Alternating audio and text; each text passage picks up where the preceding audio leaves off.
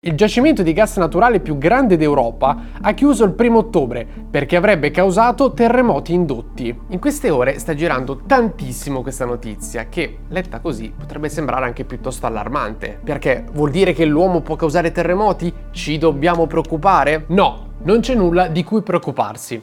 Come vedremo bene anche dopo, i terremoti nella stragrande maggioranza dei casi sono naturali, quindi non capiamo male, eh? i terremoti che sentiamo non sono indotti. Infatti questi sono veramente una briciola se confrontati con quelli che avvengono naturalmente ogni giorno, quindi possiamo essere sostanzialmente certi che i terremoti che sentiamo sono naturali. Scusate se insisto, però il messaggio deve essere chiarissimo e a prova di bomba.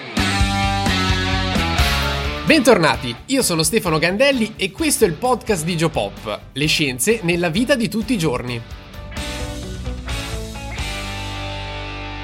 Partiamo però dalla notizia in sé. Il governo dei Paesi Bassi, come confermato anche dall'azienda NAM che possiede l'impianto, ha ufficialmente sospeso le attività estrattive a Groningen, dove si trova il più grande giacimento di gas naturale d'Europa. Pensate che questo giacimento contiene ancora circa 600 miliardi di metri cubi di gas e all'epoca della sua scoperta era considerato addirittura il più grande giacimento del mondo. Nel corso degli anni però hanno iniziato ad esserci nella zona sempre più terremoti, nonostante nonostante fosse una zona dalla sismicità bassa e dopo comunque analizziamo bene tutti i dati. Il succo però è che questo ha spinto il governo a ridurre in un primo momento la quantità di gas estratto, passando dai 54 miliardi di metri cubi nel 2013 ai 24 nel 2017. Questo però non è bastato a far cessare del tutto i terremoti e quindi si è deciso di chiudere ufficialmente l'impianto il 1 ottobre del 2023, che poi in realtà se vogliamo essere precisi l'impianto potrà essere usato in caso di di necessità fino ad ottobre 2024. Ad esempio, se questo inverno dovesse essere molto rigido, l'impianto potrebbe ripartire. Però da ottobre 2024 sarà chiuso proprio al 100%. A questo punto quindi dobbiamo rispondere a una domanda che sicuramente vi state facendo. L'estrazione di gas può causare terremoti? In alcuni rari casi sì, l'estrazione di gas può causare terremoti di piccola intensità, che sono poi i cosiddetti terremoti indotti. Su questo argomento in realtà abbiamo fatto proprio un video doc che vi lasciamo in descrizione e nei commenti, però vorrei riassumere qui proprio i concetti principali. L'estrazione può causare terremoti perché quando andiamo ad estrarre il gas diminuisce gradualmente la pressione all'interno del giacimento e questo quindi può portare a una sua compattazione, come è stato confermato anche da uno studio fatto proprio sui giacimenti di Groningen nel 2018. Questo però a sua volta causa, numero uno, un progressivo abbassamento del suolo in superficie, che è il cosiddetto fenomeno della subsidenza, e può andare però ad aumentare anche lo stress sulle faglie che si trovano sottoterra, che attivandosi possono dar vita a piccoli terremoti. Attenzione, non dobbiamo farci prendere dal panico e bisogna analizzare i dati prima di saltare a conclusioni affrettate. E per capire meglio cosa intendo, andiamo a vedere proprio i dati dei terremoti nei Paesi Bassi. Per capire qual è la situazione, la cosa migliore da fare è consultare il database dell'USGS, che è il servizio geologico statunitense, e cercare quali sono i terremoti nell'area di Göringen dal 1960 ad oggi, quindi sostanzialmente da più o meno quando ha aperto l'impianto fino ad oggi. Possiamo selezionare quelli che, ad esempio, hanno una magnitudo superiore a 2 2,5. Negli ultimi 60 anni sono stati registrati solo 9 terremoti,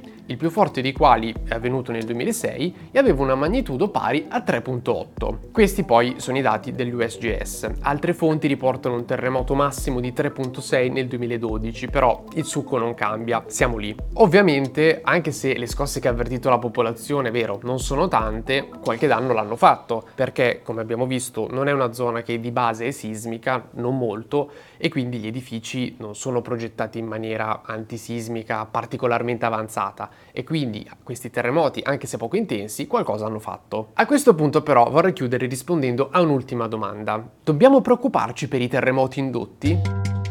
I terremoti indotti, come quelli che abbiamo appena visto, sono una rarità. Vi faccio un esempio. In Italia l'ISPRA ha registrato 16 sismi indotti dagli anni 50 ad oggi, quindi circa negli ultimi 70 anni. L'INGV, nello stesso arco di tempo, ha registrato una media di 150 terremoti di magnitudo superiore a 2 al mese, stando proprio bassi come stima. Questo vuol dire che ci sono almeno 1800 sismi all'anno in Italia, cioè 126.000 in 70 anni. Questo vuol dire che i terremoti indotti sono lo 0,01% circa del totale, ma proprio a esagerare. Ma anche se per assurdo ipotizzassimo di avere 100 sismi indotti in 70 anni e una media di 100 terremoti naturali al mese, comunque arriveremmo allo 0,1%. Ovviamente, ripeto, si tratta di stime, però è per farvi arrivare il concetto. A questo poi va aggiunto il fatto che i terremoti indotti hanno delle magnitudo estremamente ridotte, che sono molto più piccole di quelle di terremoti naturali, e il caso di Gröttingen ne è la prova perfetta. Questo era per dire che anche se abbiamo paura che il terremoto che ha colpito il posto dove viviamo sia stato causato da qualcuno,